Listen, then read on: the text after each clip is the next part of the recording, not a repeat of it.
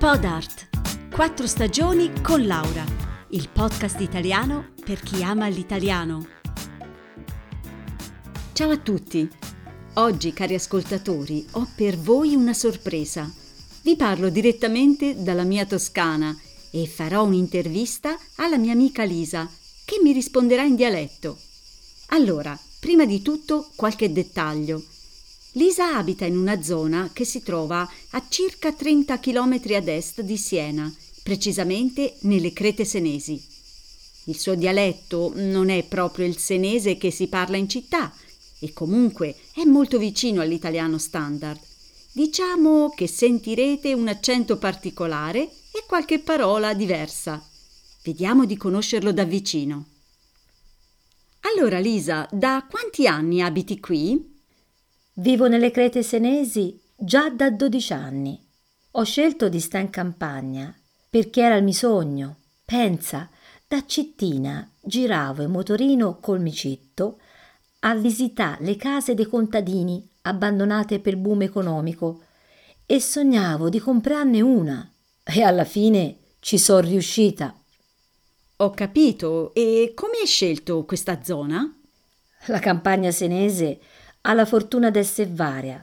C'è il paesaggio del Chianti, ricco di verde, c'è la montagnola coi boschi millenari e la terra rossa, e poi la Val d'Orcia, che come le Crete Senesi è un paesaggio più spoglio, quasi mistico, ed è questo il paesaggio che mi garba. E com'è la casa in cui abiti? Sto in un podere ristrutturato. I poderi sono case costruite dai contadini vicino ai campi che lavoravano. Oggi sono diventate quasi tutte agriturismi o case di villeggiatura con piscina.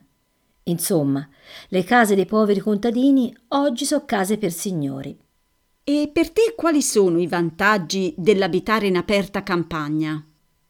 Tanto per dirne uno, durante la quarantena avevo un monte di spazio per camminare, fa sport e sta fuori. E poi vive in mezzo alla natura mi aiuta nel lavoro creativo che fo, perché il contatto con la bellezza naturale stimola la creatività artistica. E quali sono, secondo te, gli svantaggi? Personalmente non ci vedo punti svantaggi. Forse è scomodo essere lontano da qualsiasi servizio e poi il rapporto con gli elementi naturali è parecchio forte. Per poter vivere in questo posto devi avere una specie di iniziazione e te lo può dirmi vicino di Milano che la prima estate è stato qui è venuto giù un temporale bestiale con un fulmine grosso che è cascato nel campo vicino alla casa e subito dopo è scoppiato un incendio. Allora gli ho urlato di correre a spostare le macchine posteggiate vicino al campo, ma dopo averle levate di colpa è venuta la grandine, con chicchi grossi come sassi, per cui sotto l'acqua via un'altra volta rimette le auto a posteggi. Alla fine s'era stanchi morti e a me mi veniva da ridere a vedere la faccia sbalordita del milanese. Me lo immagino. E com'è la gente del posto? La gente che sta in campagna è più abituata alla solidarietà. Ci si dà una mano per risolvere i problemi, quando manca l'acqua, se si buca una ruota della macchina.